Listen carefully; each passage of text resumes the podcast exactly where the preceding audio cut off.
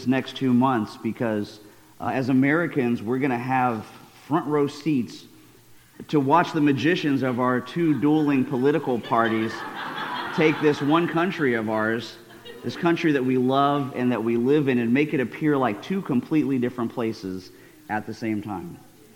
And the enchantment that, that they're going to use to accomplish that has nothing to do with the supernatural, but rather it's with the easily manipulated mathematics of information, with statistics, right? With, with raw data that, that depending on how you piece it together, uh, you could really illustrate almost anything with it. Is that? Oh, it's okay. No worries, brother. But uh, so, so with these statistics, you can really illustrate almost anything. Like these, these three horses, these three race horses that are staying in a stable together. Uh, and one of them starts to, to boast about his, his track record to the others. He said, You know, in my last 15 races, I won eight of them, and that's 53.3%. Well, another horse broke in and said, Yeah, that's okay, but uh, in my last 27 races, I won 19, and that's 70.37%. Well, that's real good, said, said another, but in, in my last 36 races, I won 28, and that's 77.77%. Well, well, at this point, the horses noticed this greyhound dog who had been sitting uh, just listening, who, who spoke up and said, You know, guys, I, I don't want to boast, the greyhound said, but in my last 90 races, I won 88 of them. And, fellas, that's 97.78%. Well, the, the, the horses were just, they were completely blown away, completely amazed. And they fell into this hushed silence until one of them finally spoke up and said, Wow, a talking dog.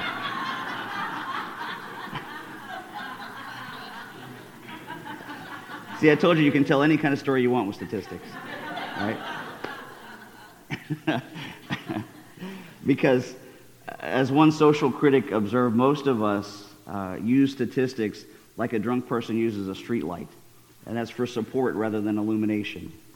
Uh, and even it's really even more so now in this age of uh, partisan division and fake news, where even the basis for our assumption of facts are called into question, uh, and that really may, in large part, lead to this deficit that we're having uh, in the 21st century American church, and that's the deficit of a true biblical worldview. And so, just like we've done in the previous two weeks, uh, what I want to look at with you and talk about today is about understanding and recapturing a back to basics understanding of our Christian faith and a reconnection with the true classical historic worldview that humanity as a whole has somehow seemed to lost.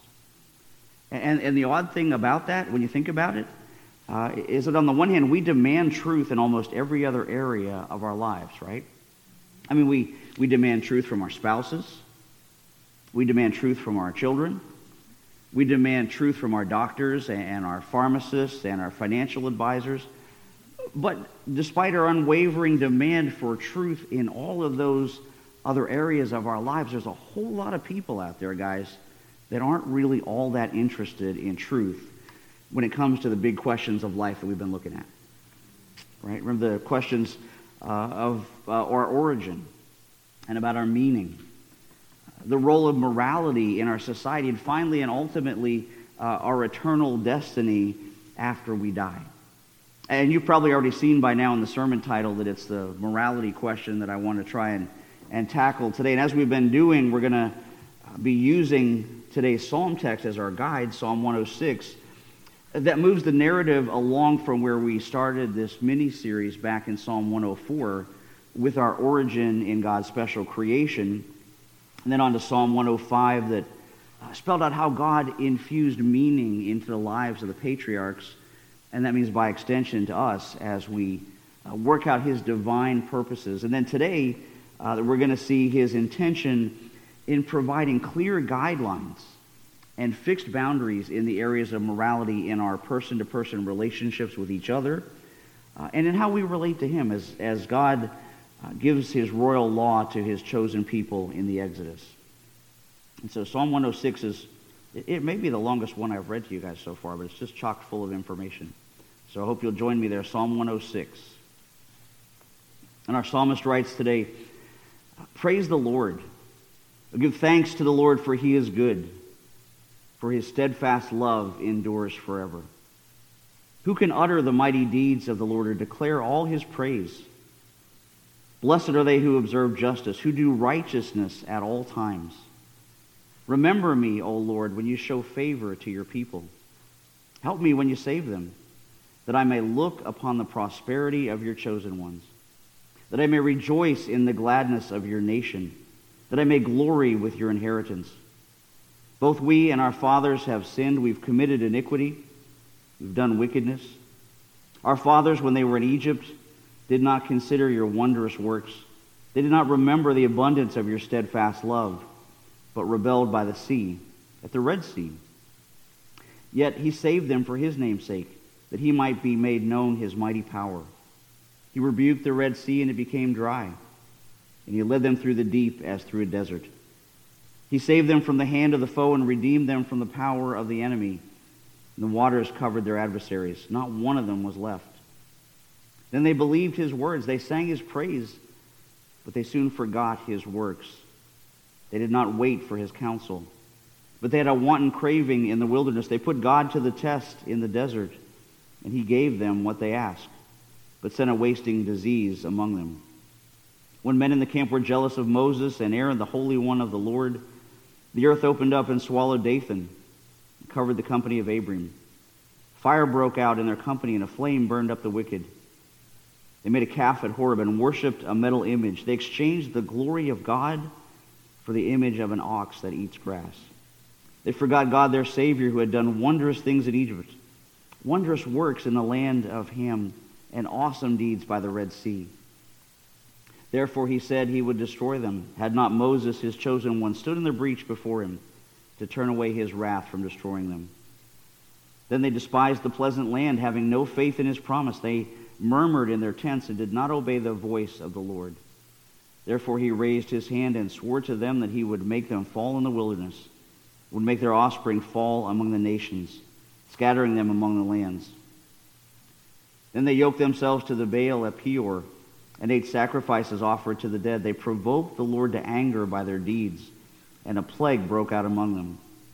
And Phinehas stood up and intervened, and the plague was stayed and that was counted to him as righteousness from generation to generation. They angered him at the waters of Meribah, and it went ill with Moses on their account. For they made his spirit bitter, and he spoke rashly with his lips. They did not destroy the peoples as the Lord commanded them, but they mixed with the nations and learned to do as they did. They served their idols, which became a snare to them. They sacrificed their sons and daughters to demons. They poured out innocent blood the blood of their sons and daughters, whom they sacrificed to the idols of Canaan, and the land was polluted with blood. And thus they became unclean by their acts and played the whore in their deeds. And then the anger of the Lord was kindled against his people, and he abhorred his heritage. He gave them into the hand of the nations, so that those who hated them ruled over them. Their enemies oppressed them, and they were brought into subjection under their power. Many times he delivered them, but they were rebellious in their purposes and were brought low through their iniquity. Nevertheless, he looked upon their distress when he heard their cry. For their sake, he remembered his covenant and relented according to the abundance of his steadfast love. He caused them to be pitied by all those who held them captive. Save us, O Lord our God, and gather us from among the nations, that we may give thanks to your holy name and glory in your praise. Blessed be the Lord, the God of Israel, from everlasting to everlasting. And let all the people say, Amen. Praise the Lord. Let's pray together. Father God, it's, uh, it's, amazing how these old, old Psalms have a way of, of speaking so poignantly to us today. But that's not by accident, because, Lord, we know that your Holy Spirit superintends them and then he uses them and uh, he infuses them with power to speak to hearts and minds for uh, the hearer's glory and for our good. Uh, and so, Lord, we ask you to open our eyes now through this word that was read and this message that's delivered uh, because we want to see Jesus. And we ask these things in his name. Amen. So I, I, mentioned in the opening the, the poetic language of these last few Psalms that we've been in uh, kind of circles our attention back to the basics of our faith and the fundamentals of our relationship with God and with each other. Uh, and while Psalm 104 showed us that in the creation story, uh, and Psalm 105 displayed that in the lives of the patriarchs, today's psalm points to the foundational underpinnings of God's covenant with his chosen people in the Exodus. Uh, and the implications of the, the moral law that he handed down at Mount Sinai. Uh, handed down not as a series of suggestions and helpful hints on how to make it through life, uh, but as the very words of truth from the mind of God, uh, and as a fixed reference against which we distinguish right from wrong. When it comes to conducting ourselves morally and ethically in our everyday lives, in a world like we're in, that increasingly rejects any idea of objective truth or moral absolutes. Uh, but you know, church, contrary to what's being taught in our schools and promoted in today's secular culture, truth is not relative. Truth is absolute. Uh, if something is true, it's true for all people, at all times, in all places, and truth by definition is unqualified, narrow, and exclusive. Right? That's why our psalm today proclaims Blessed are they who observe justice, who do righteousness at all times. And why is that? That I may look upon the prosperity of your chosen ones, that I may rejoice in the gladness of your nation, that I may glory in your inheritance. And guys, if you miss everything else that I say to you today, don't miss this, okay? What Psalm 106 is telling us about objective morality as a part of our worldview is that there is no blessedness in life apart from walking in the literal truth of God's word. Right? There's no blessedness apart from walking in the literal truth of God's word. The word that sanctifies us from the world and that sets a standard for our obligations to God and to man and that points us to Christ because the Bible says God's word is truth. It's not a truth, but the truth for his glory and our good. Because, you know, when God gave us those commandments, they weren't given to control us. They weren't given to, to keep us under God's thumb. They were given to us for the freedom to really live. Think about it like this. You got, any you guys remember Zig Ziglar? I know I talk about him all the time. He used to say a, a ship can experience the freedom of the ocean, but without a rudder to guide it, it's just adrift and tossed about in the wind. And that's really the same with our lives. You know, one commentator said this. He said, God gave mankind his Torah to keep his people safe from the world. From a place where, after Adam and Eve had eaten from the tree of the knowledge of good and evil, and could know the difference between right and wrong, good and bad. In short, he gave us a divine blueprint for moral and holy living, which is this I am the Creator who made you. Worship only me. Do this but don't do that, or else other people may get hurt. Don't be jealous of the things that other people have. Be happy with what you have. And, so God outlined through his Torah, through those first five books of Moses, exactly how he wanted us to live. And then the author finished the quote by saying this. He says, But since the very beginning, we have refused to abide by it, deciding instead to jump the fence. And that's why Psalm 106, poetic retelling of the story of the Exodus, says, then they believed his words. They sang his praise, but they soon forgot his works. They didn't wait for his counsel. They forgot God, their Savior, who had done great things in Egypt. And church, remember, God did incredible things to bring his people out of bondage. Awesome deeds by the Red Sea, as we read. And he gave them food and water and safety in the wilderness.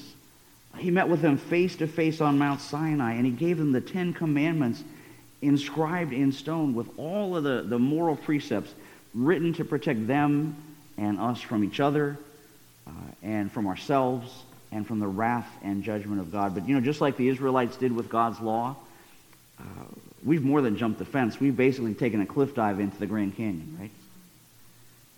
Uh, and all in the name of doing things our own way. In a modern day America where we've thrown Christian values out of our schools right along with prayer and, and Bible reading, and honestly have really have raised two generations of Americans who really don't want God in their lives. Uh, but truthfully, that hate, uh, actually hate any form of godliness or traditional morality, and, and are instead actively embracing everything that God's law calls an abomination homosexuality, adultery, right? You name it, bigotry, uh, rioting, looting, violent assaults that are now condoned. So, so basically, good is now bad, and, and bad is good. All in the name of tolerance. And suddenly, everything we thought we knew has somehow, slowly but surely, step by step, gotten lost. And uh, I, I, mentioned Ravi Zacharias to you before, whose work was kind of the inspiration for this mini-series. And Pam and Bill, you may have heard him say this. Uh, but he said in the 1950s, kids lost their innocence. He said they were liberated from their parents by well-paying jobs, cars, and lyrics in music that gave rise to a new term, the generation gap. In the 1960s, kids lost their authority. It was a decade of protest. Church, state, and parents were all called into question and found wanting. Their authority was rejected, yet nothing ever replaced it. In the 1970s, kids lost their love. It was the decade of meism, dominated by hyphenated words beginning with self, self image, self esteem, self assertion. It made for a lonely world. Kids learned everything there was to know about sex and forgot everything there was to know about love, and no one had the nerve to tell them that there was a difference. In the 1990s, kids lost their hope Stripped of innocence, authority, and love, and plagued by the horror of a nuclear nightmare, large and growing numbers of this generation stopped believing in the future. In the 1990s, kids lost their power to reason. Less and less were they taught the very basics of language, truth, and logic, and they grew up with the irrationality of a postmodern world. In the new millennium, he says, kids woke up and found out that somewhere in the midst of all this change, they had lost their imagination violence and perversion entertained until no one could talk of killing innocents anymore since no one was innocent.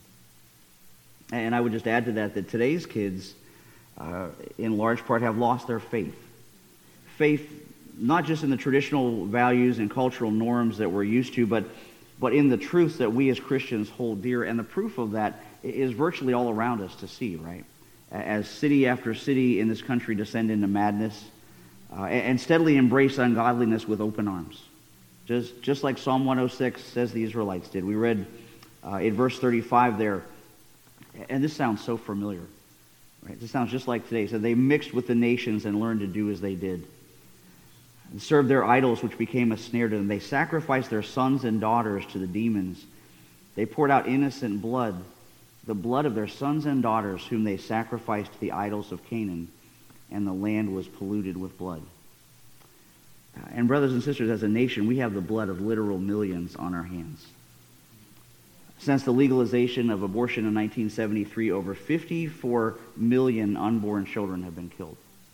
54 million. That's more than, that's more than the entire population of Spain right now. That's about 150 babies per hour, almost one every 24 seconds. And it strikes right at the core of our humanity, at the very heart of the family and the foundations of our national morality, along with the, the vital tenets of historic Christianity, by destroying the most basic human bond of all the, the one between a mother and a child, severing that, that precious glue that binds our nation together, and basically killing its young men and women before they ever get a chance to live. And, you know, in, in regards to that, even even if we've never personally participated in one, if you've never had one, you've never encouraged one or paid for one, we're all no better than the Bronze Age Molech worshippers if we lend our support to a party or cast our vote for a candidate that promotes it. And that may make some folks upset with me. But perhaps St. Augustine was right when he said people love the truth when it enlightens them, but hate it when it convicts them.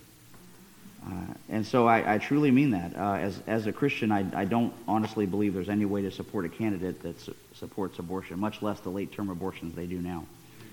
Uh, but, you know, all of us, none of us like to be corrected, right? None of us like to, to hear those hard truths, right? I don't like to be corrected. Ask Vicki, she'll tell you. Right?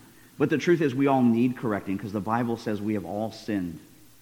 We've all sinned against God. We've all sinned against one another. We've sinned against nature, and everything around us calls for our condemnation before a God who is not just good, but who is holy. and who is not only holy, but who is just. And the only thing that can bridge that huge chasm between those two extremes, between our wretchedness and his righteousness, is found in Jesus Christ and in his death on the cross. Because it's there at the cross where we see the unique revelation of the fullness of God's divine nature. That God is just, so he has to condemn our sins, but God is love. So he became a man.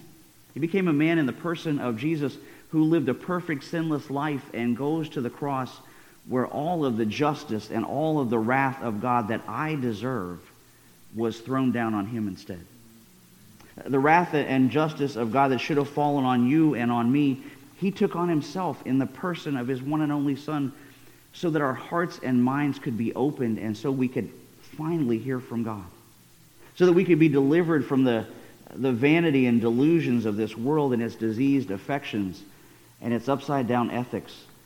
And, and so that we'll be set free from the need to always be justifying ourselves by virtue signaling, you know, and, and we'll stop craving other people's approval. And we'll refuse to be moved by the crowd and by its pressures. And finally, genuinely take a stand for truth. Because, you know, honestly, it's just way too easy to sit back and, and look at the world around us and get discouraged, isn't it? Uh, it's too easy to, to watch the news and say how awful everything is. It's too easy to complain about our society and make judgments about people in general. Uh, it's way too easy to share Facebook posts that are long on diagnosis and short on remedy. Uh, and, and, hey, I do those things too. I'm, I'm no different. And, and we do it because if we're honest, sometimes it makes you and me feel uh, like we're just a little bit better than all those other people out there. But the truth is, just doing those things rarely changes anything. It's only the truths of God that we live out that matters. Because the lives that we lead and the truths of God that we actively model may be the only gospel that some people ever see. Right? The lives that we live may be the only gospel that some folks ever see. And whether you realize it or not, your unsaved family and friends are watching. They're watching to see if there's any life-changing power in this word of God that you claim to believe in. Because as I've said before in Sunday school class, you know, this Bible was not given to us just to increase our knowledge, but to change our day-to-day lives and the lives of others with God's truth. That's why Jesus said, everyone who loves the truth hears my voice. So my question as I close is, did you hear from him today? Did you hear from him in his word and as his truths were proclaimed? Uh, and if you did, don't, don't walk out of here and lose sight of that. Don't live your lives the rest of this week and make your decisions like that doesn't matter. Do what he says. And if you haven't, if you, if you haven't heard from him today or maybe so far in your life, now is your chance. Uh, as we pray together in, in the closing lines of our psalm, save us, O Lord, gather us from among the nations, that we may give thanks to your holy name and glory in your praise. And let all the people say, Amen. Amen. Praise the Lord. Let's pray together. God our Father, we thank you so much uh, for your word. We thank you for your law. Uh, we thank you for its direction and its guidance. We thank you that it directs us to you and it directs us to our knees because we know we can't keep it on our own. And so, Father, we thank you that uh, pointing ahead from that law, you showed us Jesus. We thank you that he came to this world in the form of a man that he lived sinless life and died on our behalf so that all the ways that we break your law can be forgiven. And Lord, we thank you uh, for speaking to our hearts today, and we ask you to be with us as we go out this week and keep that message fresh in our minds and close in our hearts. And we thank you for all that you do for us. In Jesus' name, amen. amen.